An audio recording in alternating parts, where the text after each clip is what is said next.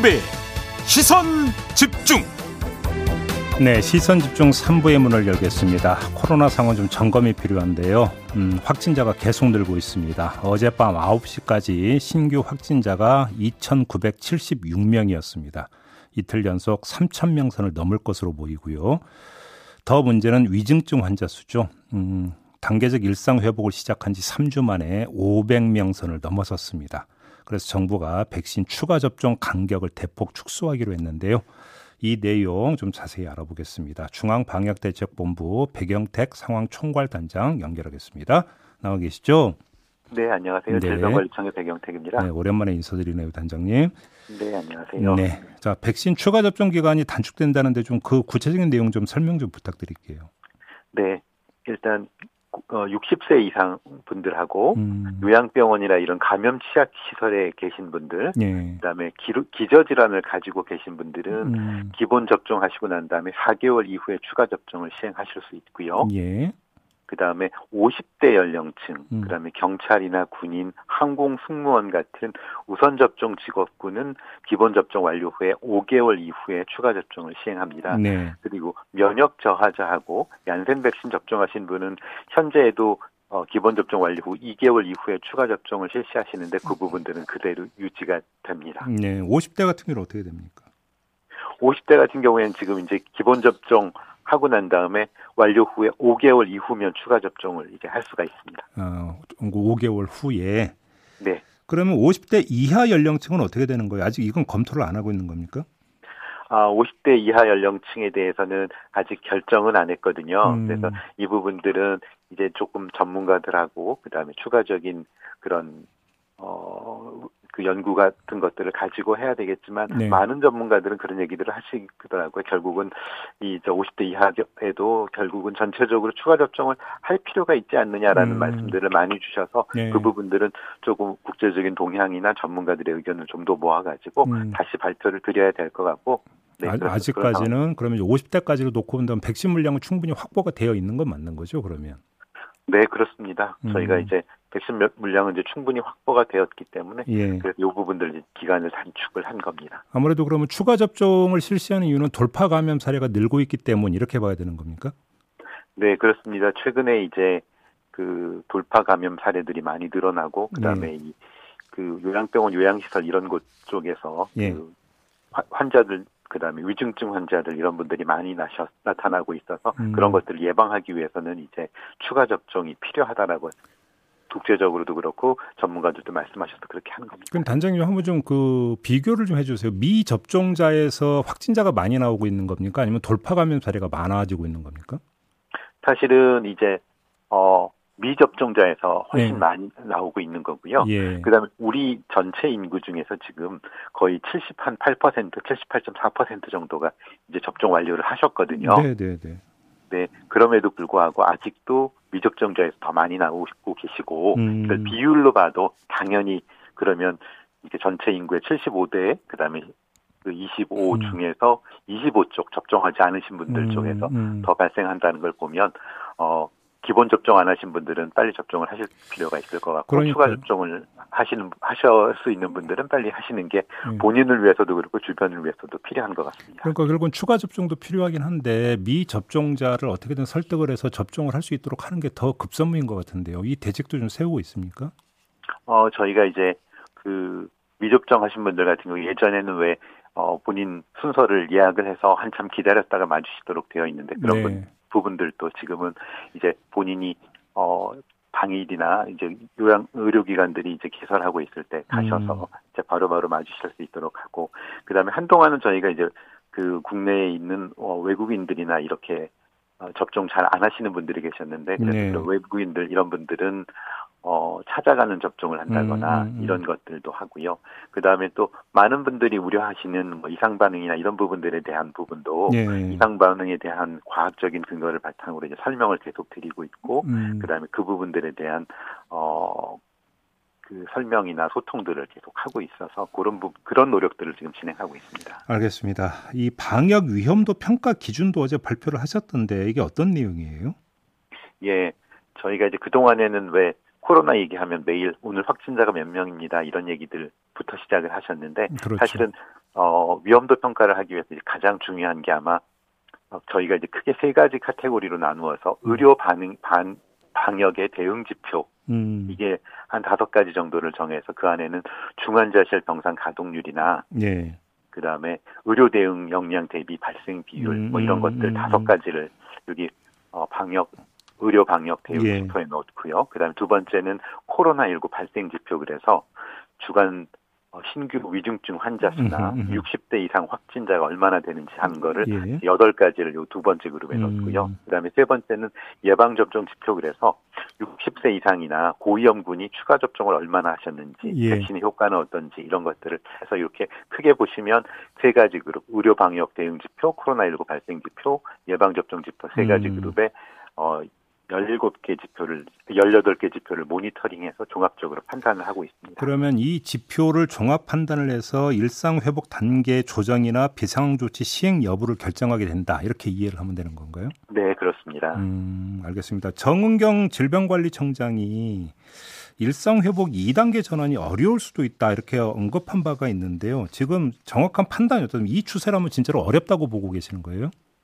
사실은 이게 어느 지표 하나가 어떻게 되면 이게 뭐 어떻게 됩니다라고 단정적으로 말하는 건 굉장히 어렵고 아까 예. 제가 예, 굉장히 여러 가지 것들을 종합적으로 판단을 해서 음. 말씀을 어, 드린다고 그랬고요. 네. 그래서 이제 의료 대응 지표라든가 여러 가지 것들을 종합적으로 판단을 할수 있고 음. 그다음에 질병청장이 말씀드렸던 것들은 사실은 여러 가지 가능성들을 놓고 볼 때 어, 그럴 가능성도 있다라는 부분을 말씀드렸던 것이고 반드시 그렇게 된다는 것은 아니고 알겠습니다. 그래서 네, 네, 국민들께도 이제 그래서 저 추가 접종이라든가 방역 기본적인 방역 수칙이라든가 음. 이런 것들을 좀 더 지켜주십시오라는 차원에서 말씀을 드렸다고 이해를 해주시면 좋을 것 같습니다. 알겠습니다. 자 오늘 말씀 여기까지 듣도록 하죠. 고맙습니다.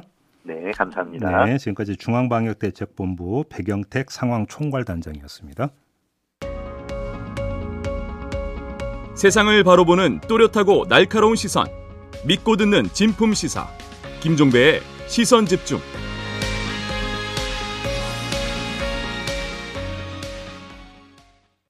예, 어, 시간이 생각보다 좀 길게 남아버렸네요. 어, 짧게 인사를 드리려고 했는데 시간이 좀 길게 남았습니다.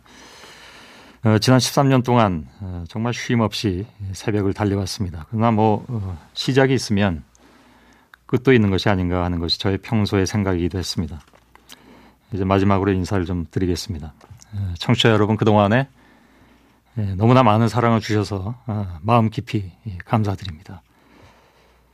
음, 13년은 저에게는 정말 그 최고의 시간들이었고요. 또 늘 말씀드렸듯이 청취자 여러분은 저의 모든 것이었습니다. 그래서 그냥 어, 평소에 매일 아침에 예, 마이크 앞을 떠나듯이 예, 그렇게 떠나고 싶습니다. 청취자 여러분 끝까지 들어줘서 고맙습니다. 안녕히 계십시오.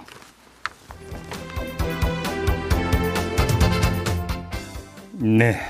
아마 많은 분들이 이 날을 기억하고 계실 것 같은데요. 2013년 5월 10일에 손석희의 시선 집중 마지막 방송의 클로징 내용이었습니다. 그 주인공을 지금 저희가 스튜디오에 모셨는데요. 뭐 설명이 필요 없을 것 같은데요. 직접 인사를 좀 해주시죠. 우리 예. 시청자 여러분들을 위해서. 아, 오랜만에 여기서 인사를 드리네요. 반갑습니다. 손석희입니다. 네. 그날 왜 이렇게 울먹이셨어요?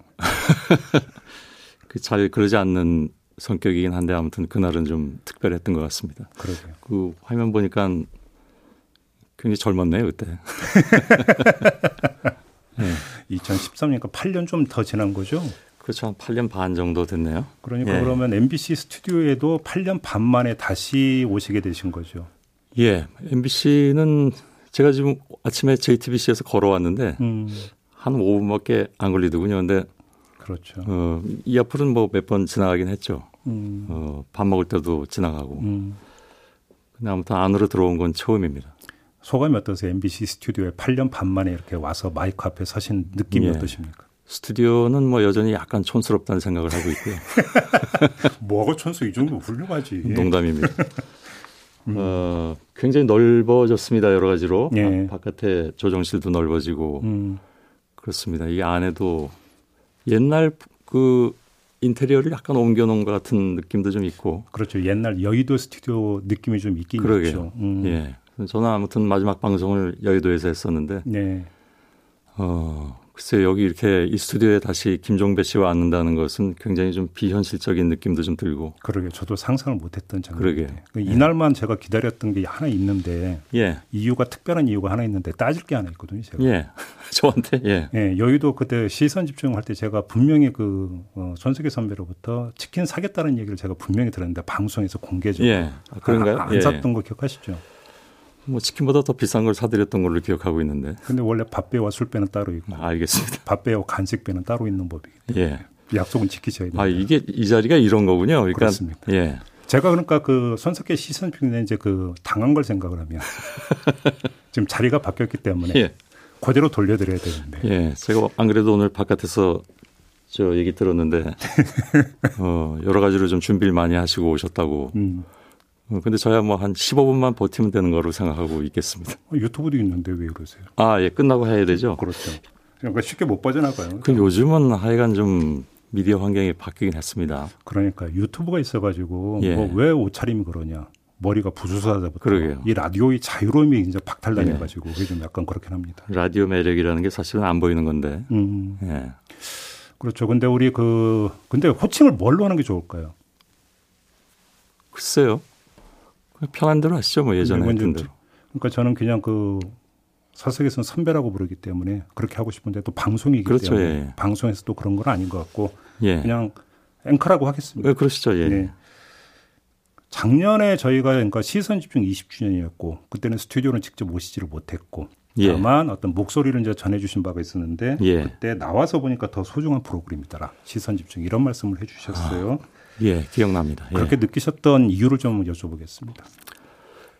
글쎄요. 그이 시선 집중 한창 이제 진행할 때는 음, 제가 이제 13년을 했던 것으로 기억을 하는데 뭐 매일 이렇게 부딪히고 깨지고 이러면서 가잖아요. 예. 일상처럼. 음, 어, 그래서 이제 안에서 오히려 못 느꼈던 것들을 바깥에서 느꼈다는 뜻일 텐데 음, 생각을 해보면 음, 시선 집중이 가지고 있는 어떤 공정함과 네, 어, 정당함. 네, 예, 저는 차라리 정당함이라는 데 더 방점을 찍고 싶긴 합니다만 네, 어, 그런 시선 집중이 만들어낸 저널리즘이 있지 않았나. 지금도 그것이 지속되고 있다고 믿고 있고요. 음, 그것이 어, 바깥에서 생각했을 때 어, 요즘 사실 뭐 미디어 환경이 아시는 것처럼 굉장히 좀 복잡해지고 경쟁도 치열해지고 음, 그러다 보면 정당함을 잃을 때도 있거든요.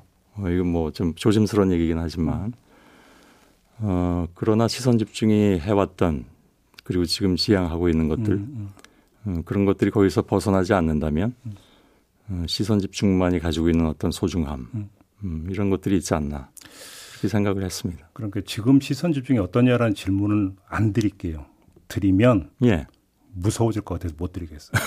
그럴 필요 없습니다. 13년간 시선 집중을 진행을 하셨잖아요. 예, 예. 약간 뭐 이런 질문을 드려도 될지 모르지만 가장 기억에 남는 장면이 있다면 어떤 거였어요? 기억에 남는 장면이요. 그뭐 너무나 많아서 음, 음, 사실 그 인터뷰 자체들이 다 좀 때로는 치열하기도 했고 또 본의 아니게 이렇게 좀 날이 선 인터뷰가 나가기도 하고 그렇죠. 다음 날이면 꼭 또 이제 화제가 되기도 하고 했던 기억이 납니다. 뉴스 많이 탔죠. 예. 네. 그래서 그 중에 어느 하나를 딱 꼽으라고 하기엔 조금 좀 음, 대답하기가 좀 어려워지고요.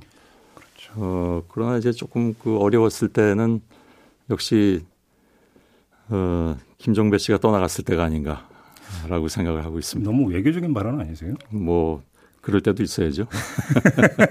그러나 또 진담이기도 합니다. 저는 참 여러 가지 장면이 그러니까 눈에 선한데 브리짓 바로도와 인터뷰하다가 예, 전화가 끊긴 경우도 있었고 예, 그분이 조금 화가 나셨었죠. 그랬죠. 예, 예. 어, 그다음에 9.11 테러 당일에 예, 그때 기억하시죠? 그때 현장에 계셨던 분을 바로 연결해서 인터뷰했던 거 이건 거의 기적 같은 인터뷰였는데 전 그것도 지금도 생생하게 기억이 나거든요. 예, 그 비행기가 충돌한 층으로부터 한 5, 6층 밑에 있으셨던 분들이 분인가 그렇습니다. 그분은 네. 뭐 9.11 이후에 음. 1년이 지났을 때 다시 한번 연결했던 기억도 그렇죠. 나네요. 제 기억에 예. 맞던 걸어서 내려오셨더라고. 그때 인터뷰에서 예, 그땐 뭐 예, 엘리베이터 타는 게 굉장히 위험했을 테니까. 그러니까요. 예, 예. 뭐 기억 뭐 저 개인적으로도 기억에 남는 장면이 그렇게 여러 가지가 있는데 예, 우리 예. 앵커님이 더 하실 거라고 생각하고. 예, 그럼 뭐 따로 얘기하자면 하루 종일 걸릴 정도가 되겠죠. 그렇죠. 예, 예. 음. 근데 오늘 모신 또 이유 중에 하나는 최근에 책을 펴내셨습니다. 예. 장면들이라고 하는 책을 좀 펴내셨는데 이 몇 년 만에 지금 책을 내신 거죠? 그 세 보니까 한 28년 만에 냈더라고요. 오, 예. 28년요?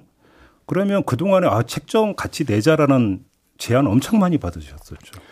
예, 많이 있었는데 제가 그럴 겨를이 좀 없었고요. 음. 또 현업에 있다 보니까 다른데 너무 신경 쓰기도 좀 그렇고. 음. 예, 그래서 음, 이즈음엔 조금 시간이 났기 때문에 음. 예, 그러면 썼습니다. 예. 28년 만에 책을 펴내신 특별한 이유가 있을까? 하나의 갈머리가 필요했다고 보신 건가요? 예, 그렇게 생각을 했습니다. 음. 그 사실 이제 제가 JTBC에 지금 한 8년 넘게 있는데 그 음. 시기가 어, 특히 이제 뉴스를 진행했던 시기가 어, 굉장히 좀 격동기여서 예. 어, 그때 음, 우리가 어떤 생각을 하고 음. 어, 어떤 방향을 택했고 음. 어떤 선택을 했는가 음. 하는 문제를 좀 정리를 해두는 것이 좋지 않을까 하는 음. 생각을 했습니다. 좀 기록으로 남겨야겠다 이런 혹시 이런 생각을 하셨던가요? 제가 그렇죠. 왜 이, 예, 이, 예. 질문을 드리냐면 저도 이제 처음부터 끝까지 다 읽어봤는데 아 그러셨어요? 예. 예. 여기를 보면은 많은 등장 인물들이 실명으로 등장을 하고 또 상황의 전개 과정도 소상하게 지금 밝힌 부분이 있거든요. 예, 예. 그래서 다 기록으로 남기시려고 했던 건가 이런 생각을 저는 개인적으로 했었기 때문에 그 장면들이라는 제목 자체를 그건 이제 제가 정하는 것이기도 한데요. 예. 어, 관찰하고 남긴다라는 뜻도 음. 되고 음. 어, 그리고 이제 그 제목이 주는 느낌이 제 생각에는 음. 어, 조금 객관성을 좀 더 확보하기 위한 제목. 음. 어, 그래서 사실은 책 자체가 전부 장면들로 구성이 되어 있긴 한데 음. 그렇게 해서 기록을 남기긴 하는데 다만 어, 기록을 남긴다는 것은 다른 역사서들이나 하는 어, 다른 책들도 얼마든지 할 수 있는 일이어서 음. 어, 당시에 이제 저의 생각이라든가 또제 JTBC 후배들의 생각이라든가 음, 음. 어, 이런 것들도 함께 좀 담아내면서 음. 어, 쓰려고 노력을 했습니다. 근데 아, 워낙 오랜만에 쓰다 보니까 제가 요즘 아주 그 글 쓰는 분들에 대한 존경심이 굉장히 커지고 있습니다. 근데 책 시종 일관 관통하는 키워드는 아젠다 키핑이더라고요. 아젠다 세팅이란 말은 좀 많이 하잖아요. 의제 설정 이런 말을 많이 하는데 의제 지속으로 번역을 해야 되는 겁니까? 의제 뭐 지키기? 의제 지키기? 예, 예. 그 정도면 될 것 같고요. 음. 어, 최근에 그 다른 학자분이 쓴 그 개념 중에는 agenda defending이라는 것도 있더라고요. 근데 오. 비슷한 개념이라고 생각은 드는데, 음. 어, 어젠다라는 것이 뭐 언론이 어젠다를 세우고 그것을 우리 일반 어, 대중들께 어, 그 의제를 소개하고 네. 그것이 왜 중요한가를 얘기하는 것은 뭐 늘 해왔던 일이긴 한데 음. 어, 대개 이제 여러 가지 여건에 의해서 그런 어젠다 세팅은 길게 가지 못하는 측면도 있죠. 그런데 그렇죠. 어, 꼭 필요한 의제라면 음. 어, 그래서 지켜내는 것도 중요하지 않나 음. 하는 생각에서 그렇게 이름을 지었습니다. 근데 아젠다 키핑을 이야기하면서 세월호를 말씀을 하셨고 저도 기억을 더듬어 보니까 하루도 안 펴놓고 세월호를 계속 이야기했던 긴긴 나날들이 있었단 예, 예. 말이에요. 이제 아, 어쩌본다면 가장 대표적인 케이스라고 좀 볼 수 있는데 예. 500여일 넘게 유지를 했었던 거예요. 세월호 건을.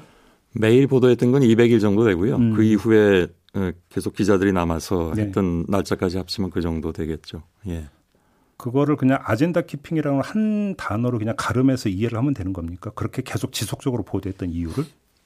예. 근데 그게 뭐 여러 가지로 그 어려운 장벽들도 많이 있었는데 음. 어, 그냥 간단하게 생각하자면 되게 어젠다에 대해서 사람들이 공감하고 공분하고 그러는 음. 것은 음. 두 가지 그 요소가 있다고 생각을 해요. 그러니까 예. 어, 감정적인 부분 그리고 이성적인 그렇죠. 합리적인 부분 이런 부분들인데 논리적인 부분이겠죠. 근데 음. 어, 누구나 다 그런 참사가 일어났을 때는 어, 그 두 가지가 다 작동을 하겠죠. 그래서 어, 왜 세월호가 우리에게 중요한 것인가를 생각할 수밖에 없는 것이고 근데 시간이 지나면서 어, 사실은 늘 슬픈 얘기를 듣는 것도 감정 노동이거든요. 네, 그렇죠. 예, 그래서 그때 또 뭐 공격도 많이 있었고 그래서 어, 그 감정적인 부분이 조금씩 좀, 음, 가라앉았을 때, 음. 남는 것은 논리밖에 없는데 어, 논리만 가지고 얘기하기 어려운 측면이 방송엔 분명히 있거든요. 그래서 어, 그럼에도 불구하고 그러면 그 아주 극단적으로 얘기해서 논리만 남았다면 그걸 덮을 것이냐.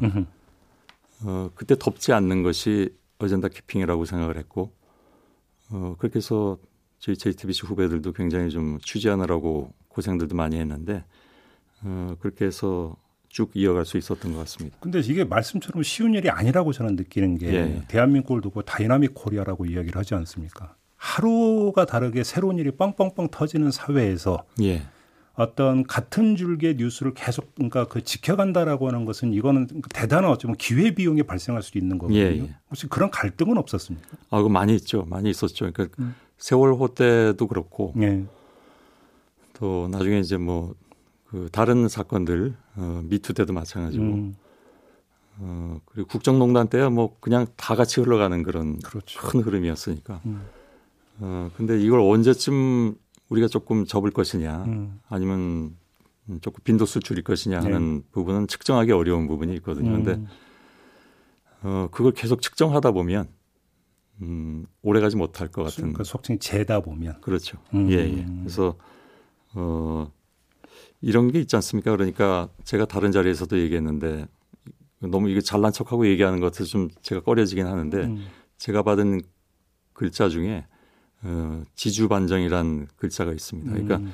큰그 강물이 굽쳐 흐르는데 거기에 커다란 바위가 있고 네. 그 바위가 제자를 계속 지키면서 결국은 모든 것이 정상으로 돌아갈 때까지 지킨다라는 음, 음. 글자를 받아서 그게 굉장히 감명 깊게 생각이 들었었고요. 예.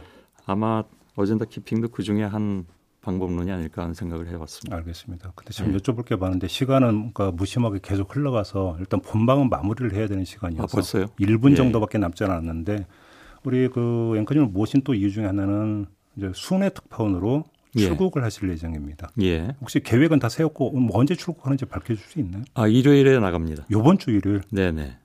오, 3일 남았네요. 그러면 오늘 이 방송이 사실상 고별 방송이라고 봐야 되겠네요. 어 그렇습니다. 예. 고별 방송을 저희와 함께 해주신 아주 뜻깊은 자리네요. 고별 방송 두 번 하게 생겼네요. 시선 집중해서. 예. 그래요. 아마 많은 애청자 여러분들이 그러니까 반가워하고 계시고 지금 뭐 댓글로도 계속 달고 있는데 예. 시간상 요건 뭐 유튜브에서 좀 소개를 해드리도록 하겠고요. 그래도 유튜브와 함께 하지 못하는 애청자분들도 계실 것 같으니까 좀 마지막 인사 말씀을 좀 부탁을 드린다면. 예. 어, 아무튼 제가 아까 좀 비현실적이라고 말씀드렸습니다만 지금도 여전히 그런 느낌이 좀 드네요. 음. 어, 그러나 어, 이렇게 나오게 돼서 정말 기쁘게 생각하고 또 음. 영광스럽게 생각을 합니다. 네. 어, 늘 건강하시고 음. 코로나 조심하시고 어, 나중에 혹시 또 불러주실 기회가 있으면 음, 그때 또 뵐 수 있었으면 좋겠습니다. 그러니까요. 손해 특파원이시면 그 시선 집중 겸 특파원도 혹시 안 되실까요? 음, 그건 안 됩니다. 알겠습니다. 예. 일단 1차 이야기는 좀 여기서 마무리를 하고 유튜브로 이어가도록 하겠습니다. 지금까지 손석희 전 시선 집중 앵커 그다음에 JTBC 뉴스룸 앵커와 함께했습니다. 고맙습니다. 고맙습니다. 네, 본방 이렇게 마무리하고요. 손석희 전 앵커의 이야기는 유튜브에서 계속 이어가도록 하겠습니다. 고맙습니다.